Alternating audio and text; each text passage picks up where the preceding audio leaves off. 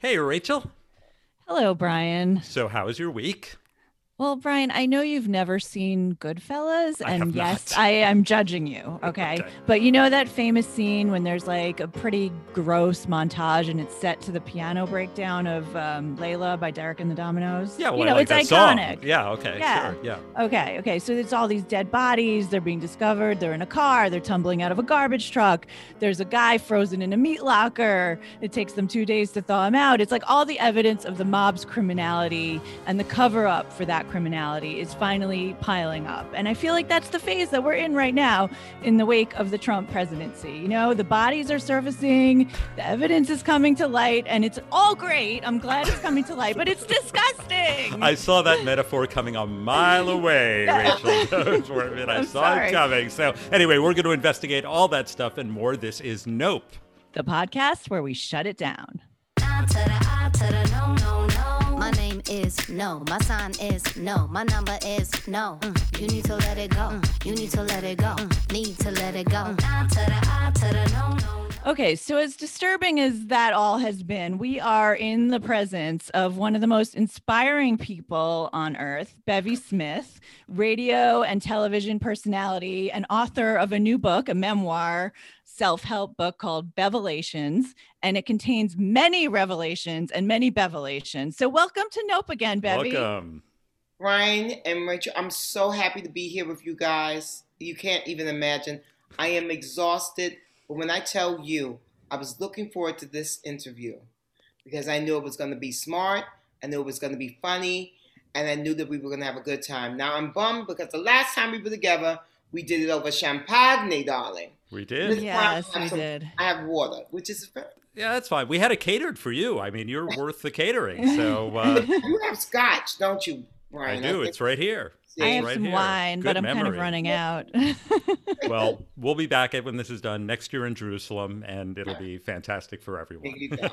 Yes. go. So so we're going to go through the nopes and Bevy will participate in all the nopes and then we're going to talk a little more about her book which I just finished and it is a total breath of fresh with all sorts of great advice to follow your dreams and get out of that professional rut that so many people are stuck in especially right now. Um, but before we begin with the nopes from this week, we have some breaking news in the New York City mayoral race that we must discuss. So there are already like 100 people running for mayor of New York City, but that has all been shaken up today with the news that a woman named Barbara Kavovit, a construction entrepreneur best known for her role on the Real Housewives of New York City, is running. Bevy, as a fellow Bravo celebrity, what do you make of this? Now she didn't ever hold an apple, right? She was just a No, she was a friend friend of, yes. A friend of. Okay, but a but a big even friend of. more sad. like, like, she wasn't even big enough to get the apple. She's No. just a friend of. So that's very disappointing. And I, you know, I just feel like that's kind of like a novelty play. Whenever these big uh, mayoral elections come up, there's always some kind of a half-cocked idea from someone One from some that they can dingbat, actually yeah. do. Well, Yeah. I didn't want to say a dingbat, but yes. Okay, I so can see I think. I like, I, yeah, I just feel like that's the thing. And I know that she's a female entrepreneur. She has a construction business, all these things. So clearly she is a, a good businesswoman, it would seem, even though after Trump, we know that not everything appears that gold that glitters is gold. Sometimes it's just shit with like gold flakes topped over. So we don't know if she's really a good businesswoman. But you know, I get what she was saying. She wants to clean up New York City. She wants to bring diversity into it. And I was just like, well, we have plenty of diversity. But anyway, I'm I'm casting my vote for Ray McGuire. Oh yeah, Okay. he's good. Yeah, Yeah, he, he needs more attention. Yeah, he's fantastic. Um, and Ramona, Ramona is out on the loose again. Ramona Singer, she's getting her real estate license, which is a real step up in her career, I guess. It's what follow your dream if that's what she wants to Why do. Why does she need a real estate license? First of all, she's like 80 if she's a day. No, but, but, but see, Rachel, that's not fair because in Revelations, we say it gets greater later. It does get greater later. And actually, it's funny you mentioned that because Brian just turned 50 and I wrote, uh, I sent him a bottle of champagne and wrote in the card, it gets greater later. And I didn't realize that was a bevelation. It's a Bevyism, and it's actually being copyrighted. So next year, this time, you'll have to pay me to use that. Okay. okay. Let's move on to the nope. Thank you for the Okay. political commentary. We appreciate it. Okay. So the first nope I want to talk about is Watchgate. Um, there was a story in the New York Times about Joe Biden's timepiece. He wears a $7,000 Rolex. Um, he wore it to the inauguration, and the Times said it was a far cry from the everyman timepieces that every president not named Trump has worn conspicuously in recent decades. Mm-hmm. Do you guys see this? I saw the article. Yeah. And I was so ashamed in the New York Times for even playing in this like space because after the excessive golfing excuse me, of Trump, the excessive digging up and ruining of the Rose Garden, all these things that the taxpayer dollars paid for, we're worried about this man who was like 80 years old. He shouldn't be able to have a $7,000 watch. And by the way, it wasn't even his watch, it was his son's watch who's dead. And so it's kind of like you probably wanted a piece of him with you on your most important day of your life. Is that true? It's his. It was Beau's watch. I want to say it was Beau's watch. Wow. Yeah. I thought it might be. I mean, yeah, I, the whole thing, the tone of it just annoyed me because I was like, is this the beginning of this whole both sides journalism that starts with the premise that everyone's a hypocrite and seeks to like manufacture these controversies when there are none? A tan suit. Are we going to worry about a tan suit? Like A tan suit, the price of arugula. Remember that Right, was the whole yeah. thing? Remember that whole nonsense? Or the ha- the haircut on the tarmac. Remember the haircut. haircut on the tarmac? yeah, the haircut, all these silly things. And that what I want to say is, you know, I don't know why, I don't know why we have this weird notion that these politicians should like be paupers. No, they don't make a lot of money being in public service, but oftentimes they have other businesses. Oftentimes they have spouses that make coins. Let these people live. You know what I mean? And- Totally. also, as we saw, I, I watched the um the Reagan's um documentary, the docu series on Showtime, um by Matt Tyrnauer, and um you know it talked about how Reagan was broke before he became president, and now of course you saw in the news that the Pences are broke. They're couch surfing allegedly. Did you guys read that? No. no. The No. Pences, I did see They're- that. Yeah. They're broke. Well, my really my my interesting. what is it? My towel? No, my towel is that Karen My Pence's. pillow? No, That's my no, towel. She has Karen a, she has Pence a has a company called business. My Towel. We talked about it last week. It's like you know, have like you have the little terms that go on your wine bottles. This is like my towel. If you're at a spa, you can have a pin on it that says "That's you my like towel." stake your claim on a towel. It's like the ultimate business for like a Karen to have to be like, that's my towel. Excuse me. Who's me. taking someone else's towel in the spa? That's Right. disgusting. Even And really- really, COVID, it was disgusting. and really, Yeah. how big a problem is this? Like, Right, exactly.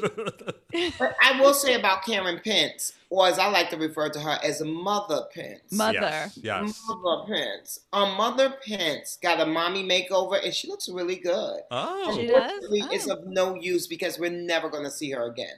I- Like- I, I hope. from your I- mouth, from your mouth. You know, those people are going to fade into obscurity until they're dragged to the uh to the, the, the jail and everything.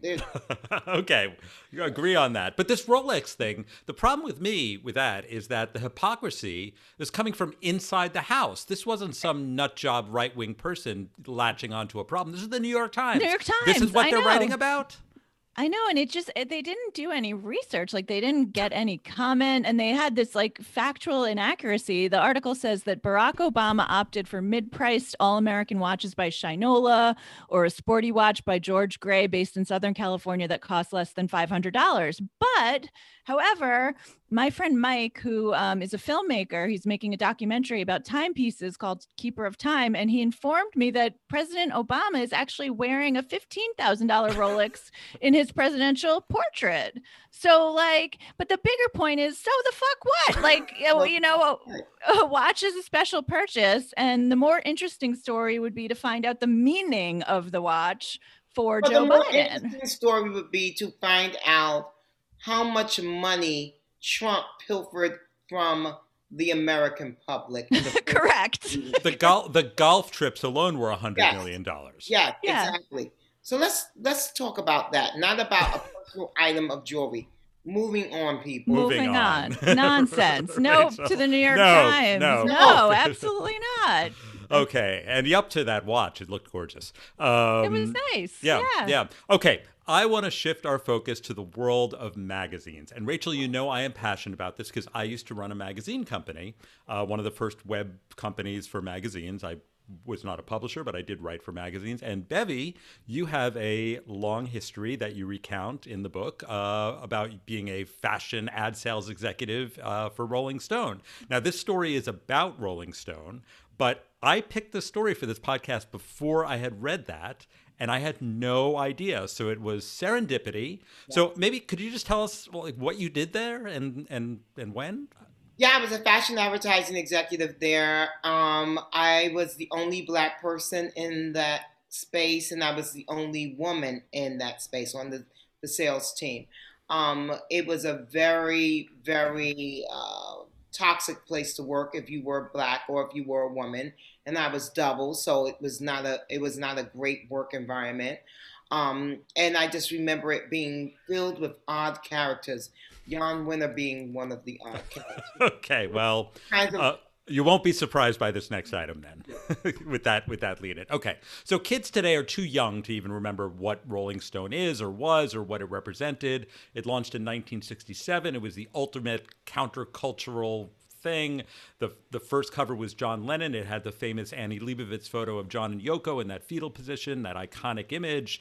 Published writing by Tom Wolfe and Hunter S. Thompson. And it, it stayed in print. It evolved through the 80s. It was more sort of a cult pop culture and lifestyle. That's You were there probably in the 80s, 90s. no, no, or- no. I was in the 2000s. Okay, sorry. I didn't mean to. You were you were a toddler in the 80s. I know. I- In the, in the early 2000s, right? Early Early 2000s. 2000s, yeah. Got it. Got it. Okay. Um, and now it's still going, but it's much, much diminished. I mean, RollingStone.com is most of it, and they have clickbait and lots of lists. But they are making a big return, and since you were on the ad side, even though you're a writer now, you were in you were on the business side. The business side is making a big play. They are they're running an ad now. They are seeking thought leaders to contribute a column. And I said, well, great. They're getting the, the, the best of breed to actually write a column. But then I thought about it, having a little background in editorial myself, is that people don't normally advertise for people to write in a top top tier magazine. Usually it's the other way around. Usually they're Right. solicited and assigned to do this. And then you go deeper, and it says um, it's a there's an exclusive vetting process, um, an opportunity to publish original content to the Rolling Stone website, and allowing the writer to position themselves as thought leaders and share their experience.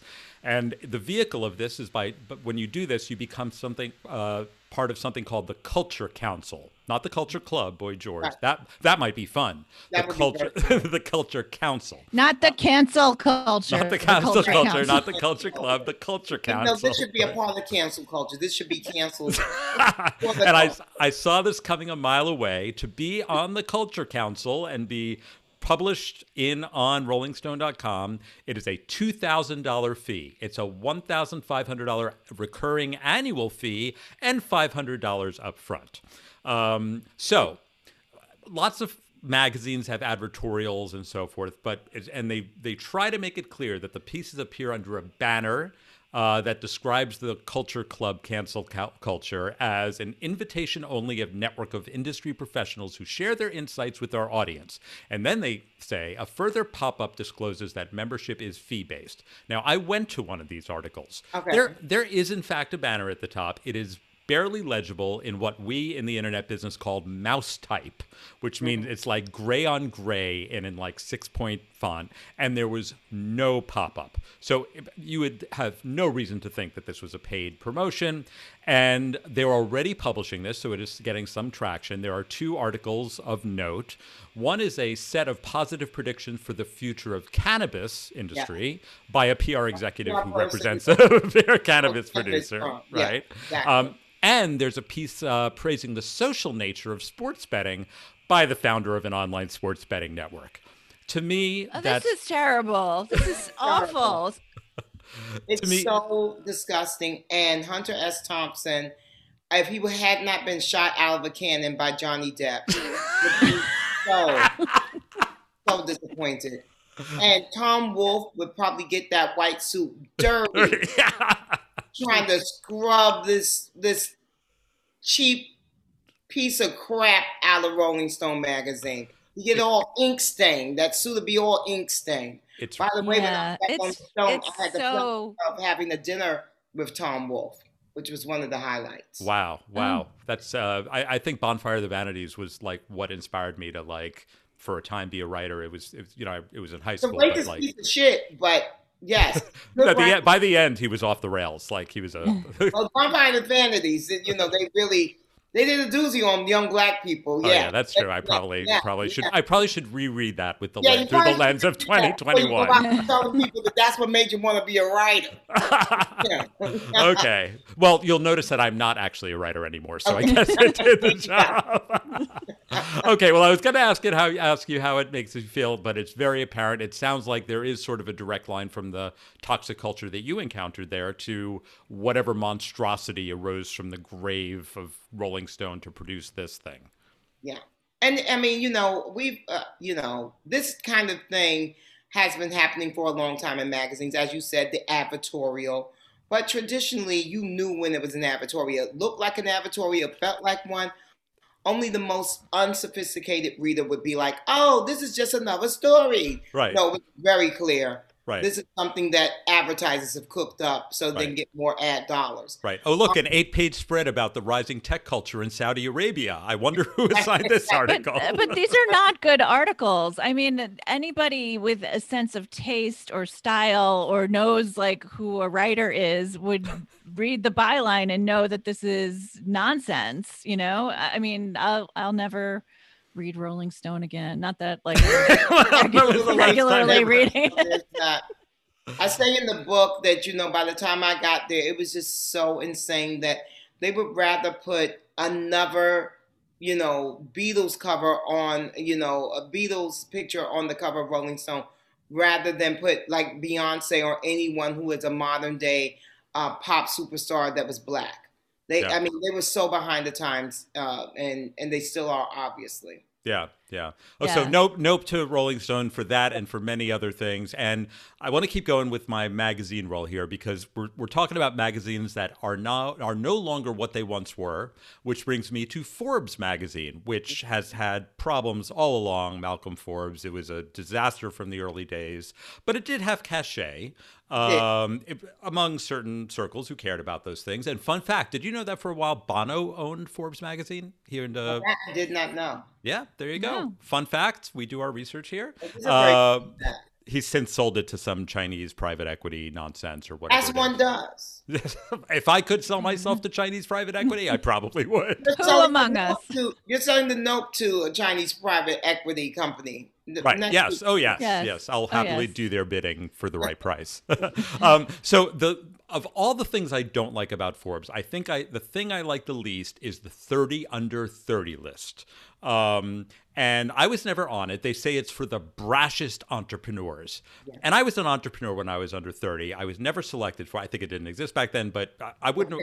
To- filled. Right. I wouldn't want it. I would I would turn it turn it down, right? So, but the people who get it because I work among young entrepreneurs, they when they get it, they put it in their email signature. They treat it like they won the Nobel Prize. And to me, it and just, there's not 30, there's like 5,000. Like there's, it's there's there's 600 because it's 30 across 20 categories and there have been 5000 of them so to me it just seems when you put it in your email signature it seems like just a sign of insecurity that you need the outside validation if they had a 50 over 50 and they gave it to me i would turn it down not interested Not but so so maybe they're picking up on the fact that it doesn't have the cachet that they would like to have so they're trying to add value to having this exclusivity um, to the honor. So this winter, they announced that they were going to have just for the 30 under 30s and the recent alums a month long trip to a five star hotel and beach club in Bermuda.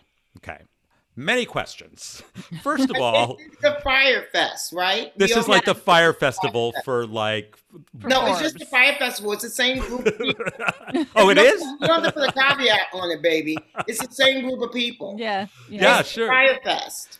There, and similarly, same same marketing copywriter, obviously, because they said it's one of the most desirable destinations in the world to escape from the monotony and the gloom of COVID. But in fact, Bermuda is listed as the highest level four hmm. tier of COVID risk, and the CDC hmm. says travelers should avoid all travel to this destination. So Well, now, in, wait, in, in all fairness, so is America. Yes. I mean, it's called it's called I study, I actually study the travel advisories, and there are very few places in the world that are number ones or number twos. Yeah. Most people are number threes and number fours. So I just want to say that about Bermuda. That's fine, especially especially Florida, which is right by Bermuda. It's Yeah. it's a it's Beautiful a four. place. It's a five. Yes, Exactly. noted. Thank you for your expertise on the tiering of the CDC's ratings. Um, know about that. so yeah, what could possibly go wrong? So the program is for the entire month of March. To which I ask, who among these brash entrepreneurs have an entire month to spend on an island doing nothing if they're so brash? Um, so they say they can people can work all day and then network, engage in live programming, and have incredible fun on nights and weekends. And the But get like, ready. what about COVID? What about COVID? Right, they Like, have a they, they have a plan for that. They say get ready to make lifelong friendships. There'll be 8 days in pods of 25 and then the group size will gradually increase before merging into a single bubble. This sounds like an orgy. That's not like an orgy. And also, I have to say this: it's very cold in Bermuda in Yeah. March because it's right off the coast of North Carolina. Yeah, people Mhm. think it's uh, like a tropical destination. It's not. It's not the Caribbean. It's actually not the Caribbean. But Yeah. people Right. think it's the Caribbean. It's not. Yeah. So, So it's a they're little cold in March. yeah, so they're merging into a bubble. I don't want to this is not a bubble I want to be in. No, no merging into a bubble. No, there will be no merging. There will be no bubble. There will be no traveling. No, They- absolutely so not. they were they were ratted out by one of their own, Rachel Zarrell, uh, who was an, a, a former thirty under thirty, was invited to this thing. She's a brand strategist at BuzzFeed, whatever the fuck that it means, and uh, she got the thing, and she rightfully uh, posted it on Twitter, and now the whole world knows. And I would never say that if it's going to wipe out the whole thirty under thirty, I don't want ill on anybody. But if they maybe got a little cough from it and learned their lesson, I wouldn't be so sad. but they dropped the plan like that day. Like yes, after, yes, they dropped yeah. it. Yes, but they didn't. They really announced concede. it and dropped it like after five minutes, and it was just like, oh, that didn't happen. Sorry. right. Like, I'm glad. I'm happy for Bermuda because you know, even though I know the tourism board, like we can, we're prepared to do. Uh, that would not have been good. And no, we would have brought small- the COVID to Bermuda. We would have made it worse for them. Yeah, and it's a very small island, and also it is thoroughly dependent on tourism, which is why I'm sure this was attractive to them. Yeah. But Yes. also, you know, Bermuda actually has a thing where you can come there and work for months without like a visa or anything like that. So they were trying to encourage Americans. Yeah. Like, you know, honestly, if my mom wasn't around, yeah, I probably would have gone to Bermuda to work. I mean, now there's a, a level four, probably not, but Right. yeah. So it's like one big WeWork. It's like the WeWork of the the not Caribbean, South Atlantic, whatever. Yeah. Um, so nope to Forbes 30 under 30. Pick a new number, pick a new attitude. Uh, It's just Oh my pick like God, Patti these LaBelle. Just pick a magazines new need- attitude. these magazines need innovation, and they are not doing a good job with these No. ideas. Just No. fold it, shut it down, and start with another magazine. Okay, nope. Rachel, you have the next one. Okay. Um yes. So um so uh, I want to talk about the political scene. Um can this whole cancel culture thing. It's you know, it's no surprise that in the middle of a pandemic and an economic crisis and in the wake of an attempted coup, the Republicans are focusing in on the biggest issue of our time, which is their own victimhood and silencing at the hands of a It's woke terrible. mob of national the tragedy. cancel culture. Terrible. terrible. um so i'm just so sick of people railing against cancel culture because first of all cancel culture is not a thing there is just culture right and, there are consequences Gotten canceled. I mean, the only people that have really experienced cancel culture are the people who've gotten convicted, like Harvey Weinstein and Bill Cosby. They they've been canceled, and R. Kelly, even though he hasn't been um, found guilty as of right yet. it's known as justice it's known as like It's known as pub- justice. Yes and and public shaming has existed since the dawn of human civilization in order to keep behavioral norms. it, but it doesn't have to be political. You don't like someone or what they re- represent. Don't buy their thing. Don't consume their culture. It's not The a concerted market. effort. There's no cabal of all of us Right. like canceling someone. We're all individuals. If we don't like someone, don't buy their shit. Like Right. that's it. That's it. It's it should be the the mantra of libertarians. This should be like a great thing. Like you don't like it, don't buy it. But no, the Republicans do not want to be held accountable for their behavior. So they're railing against this non-existent cancel culture and they have these delusions of persecution. And so there's the Senator Josh Hawley from Missouri who should not be in the Senate right Yeah. now because he is a traitor who promoted Trump's big lie that the election was stolen and helped incite an insurrection against the United States, which led to the cancellation of his book contract by Which Simon and Schuster. No way. What? Which Shouldn't have the damn book contract. you shouldn't have had. I, who wants to read a book by Josh Hawley? I mean, this decision to cancel this book was pretty low risk, high reward for the publisher, right? It Like, stood on its own business merits. Let's just yes, say. yes. And so, but you know, all the trolls came out after this. Oh my God, it's cancel culture. It's a woke mob. The conservatives are being silenced. And where does Josh Hawley voice his opinion that he is being silenced? He gets the cover of the New York Post. So that is, he is being silenced on the cover of a huge newspaper. And, um, the op ed was called The Muzzling of America, as if his losing a book deal is a bigger problem for democracy than the fact that he tried to overthrow the government. you know, I mean, he says the alliance of leftists and woke capitalists hopes to regulate the innermost thoughts of every American from school age to retirement. And they've trained enforcer enforcers of the woke orthodoxy to monitor dissent or misbehavior a Karen who cuts the wrong person off in traffic gets followed home on a live stream and shamed into crying for mercy as her license plate is broadcast to an online horde eager to, eager to hound her out of a job. Okay. So the problem is really too many Karens being shamed. Like Yeah. what is this is like all Karens matter, you know? Like like like shut the fuck up josh hawley. Fuck you. You're a traitorous piece of shit. A- and he just announced today that he's not running for president in 2024 and i would like to announce that i am not going to be in the forbes 30 under 30 Right, in exactly. Right, Right, Like, and I will not be a, a counter, council culture contributor to Rolling Stone. There you have it.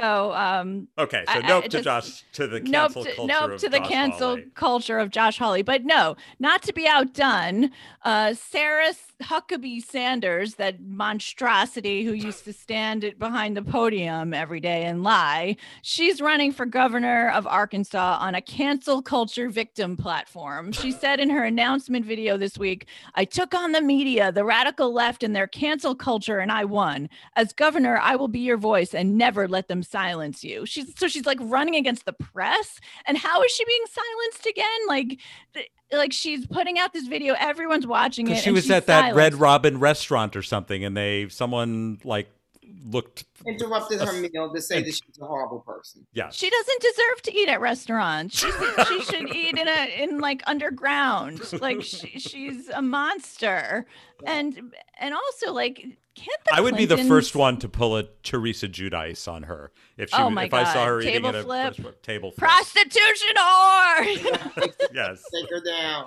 I would do a rage sweep on her table. I would do everything. Um, but like, can't the Clintons do something about this? Can't they Right. intervene? Right? I mean, Arkansas is his home state. I think it's I think it's changed a lot since he was governor, though. Nope to all these people. Nope to all of them, and the, they need to be. easy, Yeah. now. easy. Yeah. Okay. Okay. Before we move into the highlight of the show, which is going to be a little chat with Bevy about her book, um, I have one more nope So I'm famous for my segues. Here's one. Now that we can exhale a little bit, um, we can turn our attention to more civilized matters than the Trump atrocities like grooming, specifically men's grooming.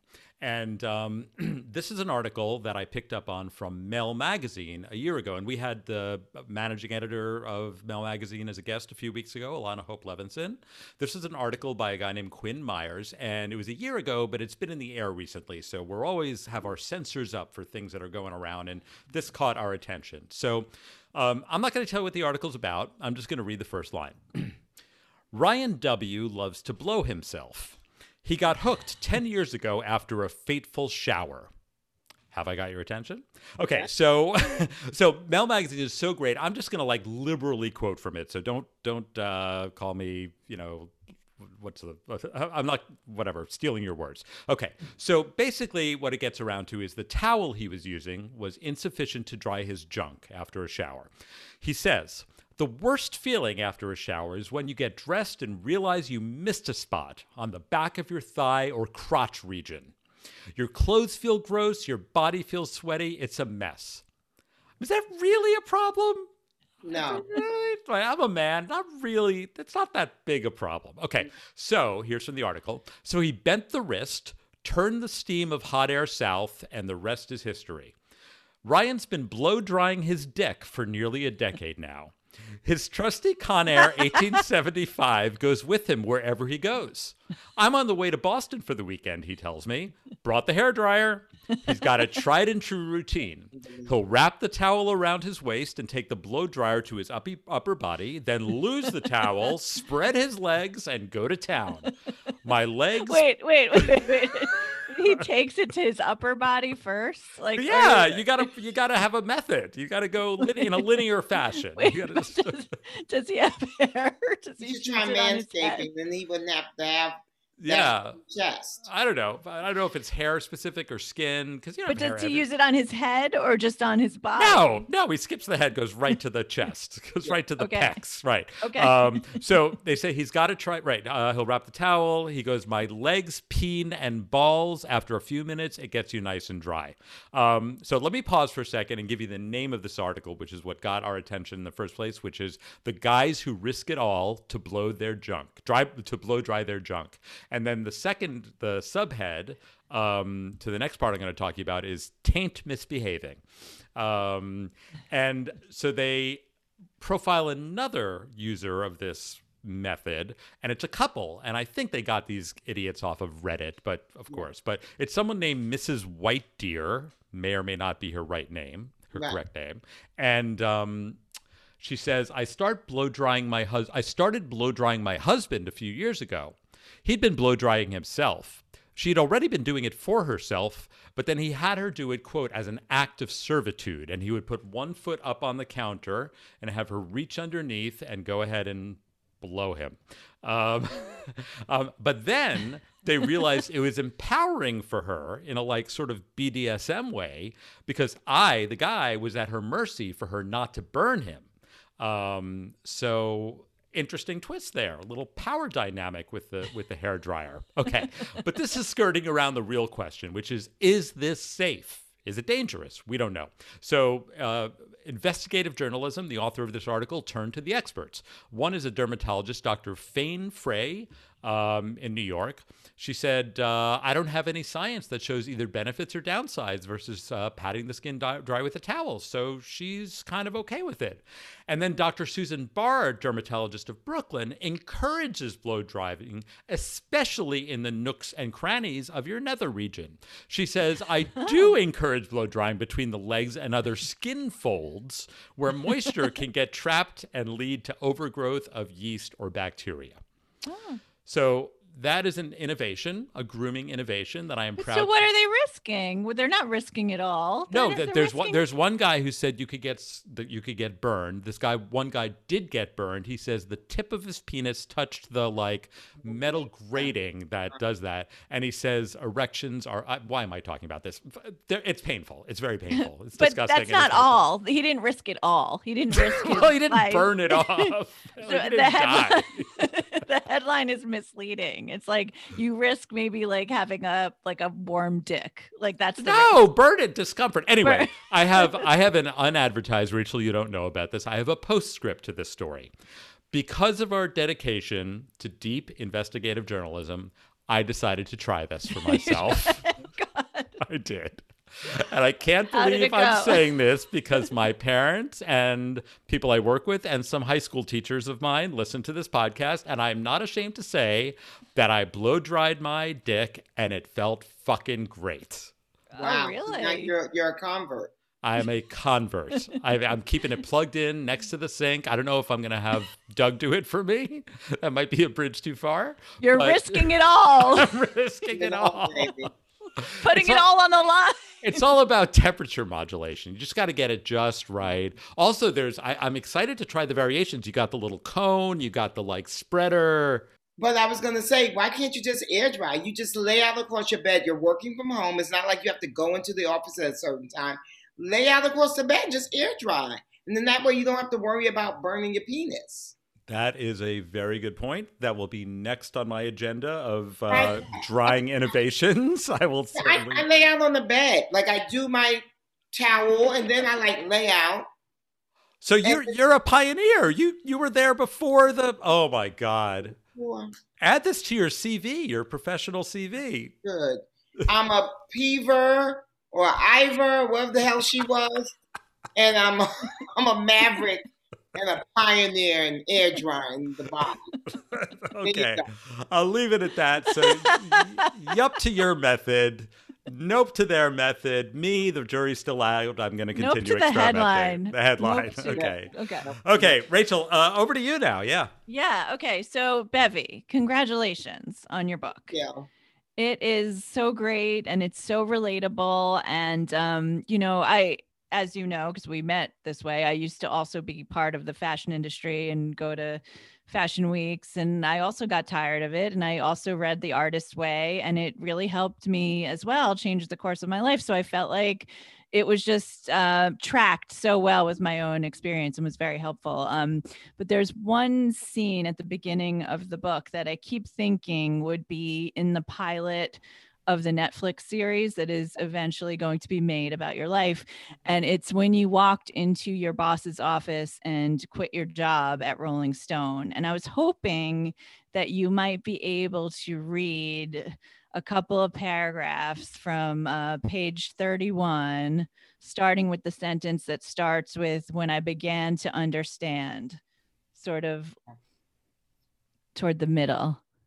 When I began to understand that tapping into my true desires, aspirations that had long been hidden away, didn't make me a bad person, but an enlightened, whole person, I went full throttle and embraced the God, grown ass woman in me. Thanks for the inspiration, Mary Mary. And it was the God in me who went into the Rolling Stone publisher's office and announced that she was quitting to pursue a creative life. When the publisher asked, What does that mean? What are you going to do exactly? My response was, Whatever I like. I'm going to write, act, sing, travel, do photography, DJ, paint, be a fire eater, and maybe even juggle. All while giggling with euphoria. Now that I'm reflecting upon my vague list of goals, maybe that's why he thought I was having a midlife crisis. Amazing. swooning. I'm swooning. If that doesn't I make you want to read the book, like There you go. you're not a reader. You're, you're not a reader. Yeah. But I also narrate the audio book. oh, so you don't have to be a reader. Just be a listener. have to be, you can just be a listener. Yes. So you blew up your life at the age of 38 with no concrete plan other than to be creative and use your own intelligence and charisma to follow your dream. So looking back, was there anything you would have done differently if you could do it again? Well, no, because I don't believe in regrets because everything is as it should be. And if I had not gone broke, I would not have become an entrepreneur and created Dinner with Bevy. Dinner with Bevy, which is a business I created where I host dinners for celebrities, and I used to host them and then introduce them to fashion um, professionals, fashion brands, and also fashion magazine editors and things like that. If I don't go broke, then I don't create that business. If I don't create that business, then I don't have all these amazing A list relationships with celebrities. If I don't have all these amazing A list celebrity relationships, I'm not as valuable as I am now on my radio show or on any of the TV shows that I've ever done. So everything is as it should be. Everything, but, yeah. But I could have. St- I could have, uh, you know, went and consulted with a financial advisor. they probably, they probably would have told me, Brian, maybe don't do your sepia version of Eat, Pray, Love and go to, you know, go to South Africa, then go to Zambia, then go to Brazil, then go to uh, Costa Rica, and I went somewhere else. But yeah, I did a lot of traveling. But have you mm-hmm. considered getting on Forbes 30 under 30? Because I hear that's going to a real income producer. Well, I'm looking for 70 under 7. I'm looking for, because I told you it gets greater later, baby. So that's yeah. that's the list I'm looking for. yes.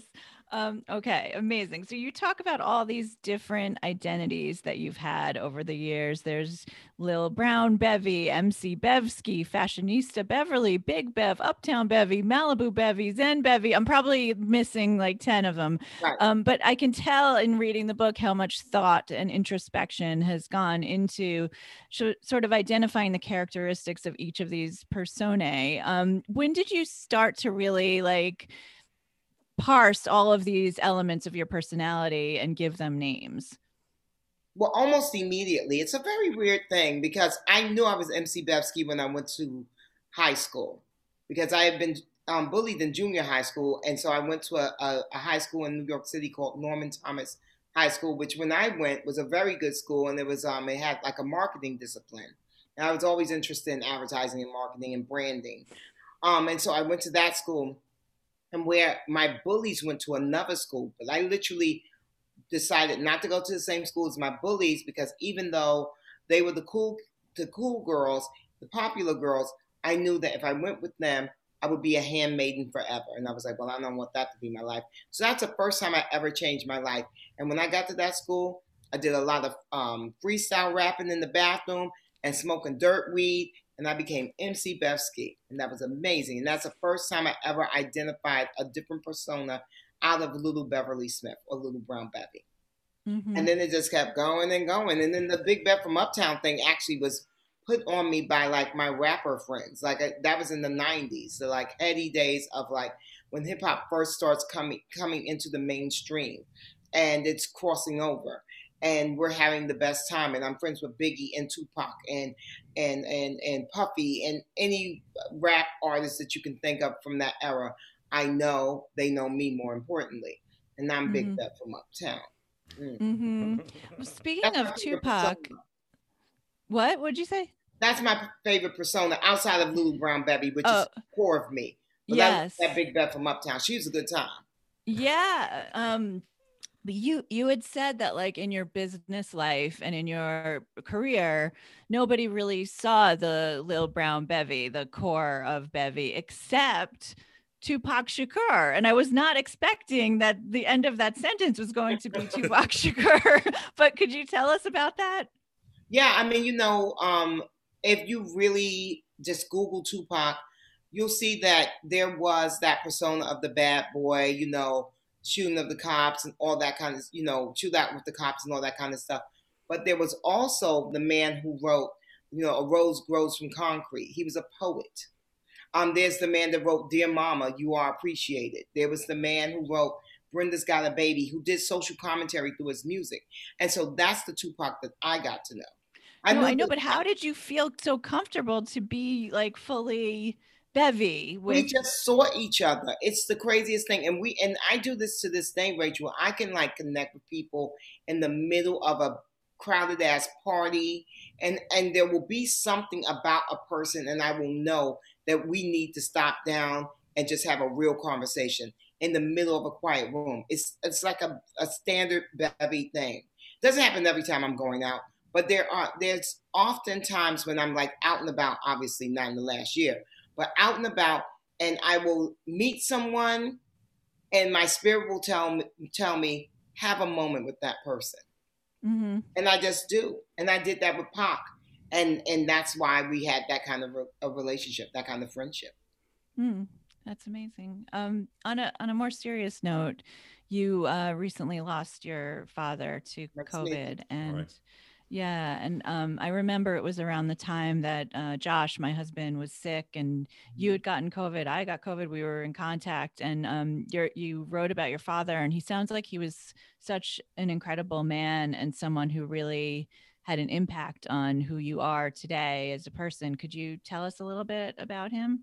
Yes, Gus Lee Smith, World War II veteran, a Geechee, and an amazing father and husband a provider, um, a man who worked very hard his entire life so that his children could have a better life. My dad was 95 when he died, and so he was raised in the Jim Crow South. So whenever people would say things like, "Oh, slavery is so far away," or "Oh, why don't black people get over?" and I would be like, "Well, I live with history." So when my father was born, there were actually still slaves alive. Okay, you take that in. You know what I mean? Like that's some shit that's yeah. crazy. So, um, and he was and he was raised in the deep south, you know, and so the and of course that was a part of the Great Migration.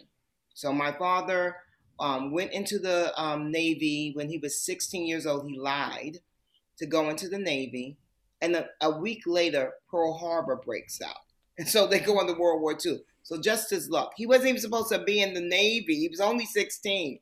Um, but you know, he goes and he serves. And one of the stories that he tells is that on his 17th birthday, he was on a um, a cruiser, um, and he was manning um, a gun that had no bullets because at that point, not only were the armed services segregated, they didn't even allow um, black service people to have loaded guns.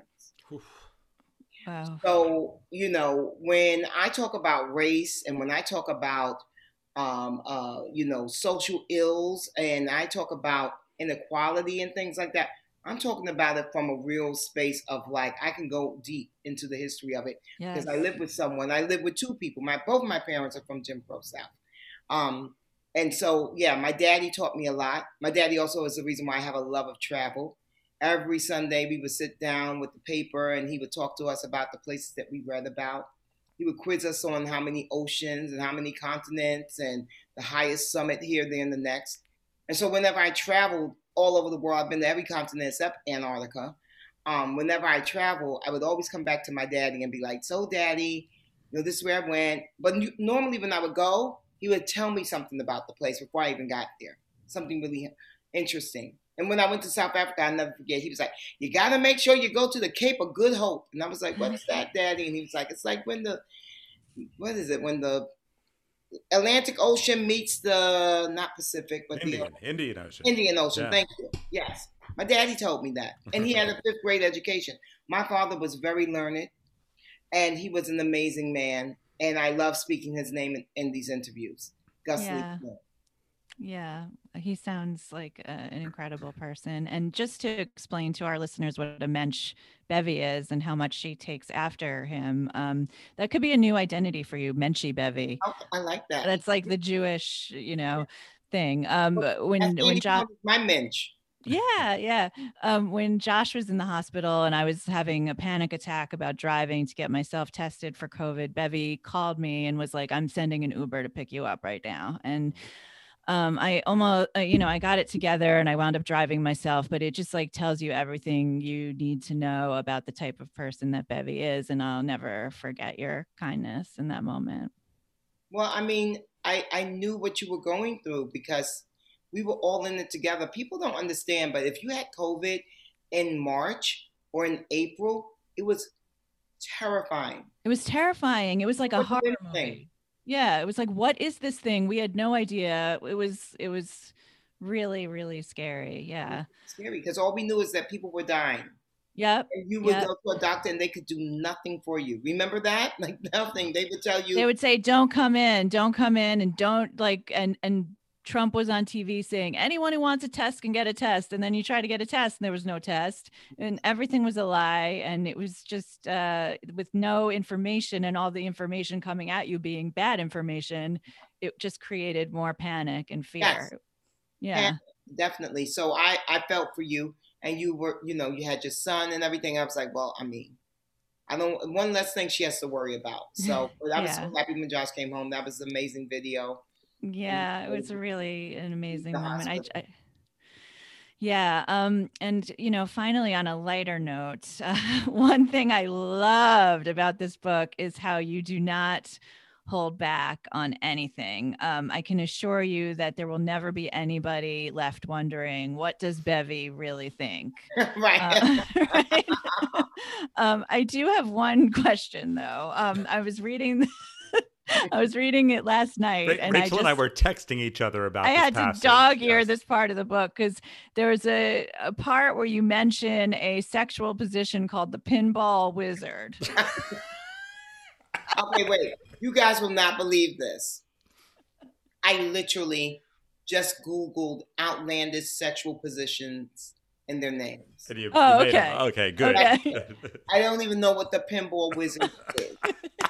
So I was like, You know what I really need to get the inside scoop on the pinball wizard. I know what felching is. I know about a snowball. I know about a dirty Sanchez. But all the other ones I named, I'm like, The champagne room, the wheelbarrow. I was like, what are these? you know, the wheelbarrow. The wheelbarrow is an old school one. I don't, From Rachel, we are they such squares. I, I don't know what They that hold their is. legs up. Look, look at the, the rhythm. Oh, okay. Oh, oh, okay. And you're and you're like sort of with your Yeah, and they got your ground? legs. And it's Oh. like, oh. yeah, yeah, So it's yeah. like handstand, basically. yes, yes. Oh, that sounds uncomfortable. I guess it depends how limber Depends you who's are. behind you, right? And as I write in the book, I'm very limber. So and do they have a blow dryer? right. it's- yeah, I'm low. okay. Wow. Okay. What a lot of insights. That's incredible. Look, if that conversation doesn't make you want to read this book and buy it, of course, we're going to have links all over the place. It's going to be in the show notes. It's going to be in all of our social, uh, where we'll be linking to everything and all of Bevy's places you can find Bevy. Please, please, you know something? It would make us feel good. It would be a gift to us if we could give Bevy's book a huge sales lift from this this very exclusive media appearance. Uh, so- Her most exclusive for sure. Our mission in life is to do that. Anyway, thank you so much. At the end of the podcast, as you know, we do the yups, these little rays of light, little beacons of hope that gave us, uh, got us through the week. Uh, Rachel, you love going first. Why don't you go okay, first? sure. I'll go first. Um, so if there's one thing in the world that I do not care about at all, it is sports. um, and of all the sports that I do not care about, the one that I care the least about, um, I, I probably wouldn't even notice it if it disappeared today and never came back. And that sport is golf. Um, and this week, I was riveted unexpectedly by this Tiger Woods documentary on HBO. Have you seen it? No? I have not, but I heard about. I can't stand Tiger Woods, and he's so unattractive now that I don't want to see. you know. Yeah. He doesn't merit your Yeah. attention anymore. He started off so good. He was so promising. He was so cute. Yeah. yeah, Yeah. you know, and then okay. Yeah, but he is a fascinating man. And, um, you know, in looking back at what happened with him, he was treated unfairly and pretty despicably uh, following the meltdown of his marriage and his sexual addiction, which is a real addiction. And if it had But been any other, sexual addiction? yeah, He does.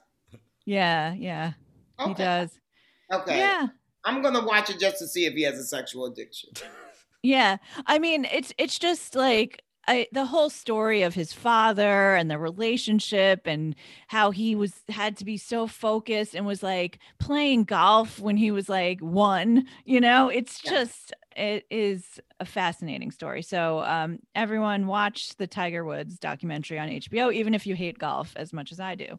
Okay. Okay, I have another one on streamer. Rachel, I'm switching it up from what I said I was going to do because I've been Okay. so enwrapped by a Netflix series that I thought was like I don't believe in the idea of guilty pleasures. If I think if it's giving you pleasure, I don't care. Why guilt? It's- just good, right? Um, so this is a Netflix min- miniseries, and I know Rachel, you probably hate it. I always say, you ask me, did you see so and so? I'm like, no, I don't have time. Somehow, I found 16 hours since Saturday to watch the Netflix series Elite um, which So is like a teen soap drama made in Spain with impossibly attractive teenagers in an elite private school. Of course, they're all in their 20s, so I'm free to lust after them. And um, it's uh, it's a murder. It's a it's kind of like Gossip Girl meets Degrassi meets Cruel Intentions. And I mentioned that to a young person. They're like, I don't know what two out of those three things are. Yeah, Um, I, I must be that young person. 'cause I don't think those first two. I only know Cruel Intentions. Um, so it's um, but it's actually very tightly plotted, real character development, real suspense. You have to have your brain on to figure out what's going on. And I thought it was like a throwaway show, and I looked, and it's ninety-seven percent on Rotten Tomatoes. Um, so thank God, there's two series episode series. Uh, there's another one to go, and then they've just renewed it for a fourth series. So watch Elite on Netflix. Um, okay, I'll check it out. yeah, Bevy, no pressure. Sometimes our guest comes with yup, sometimes they don't. Do you have a yup for us?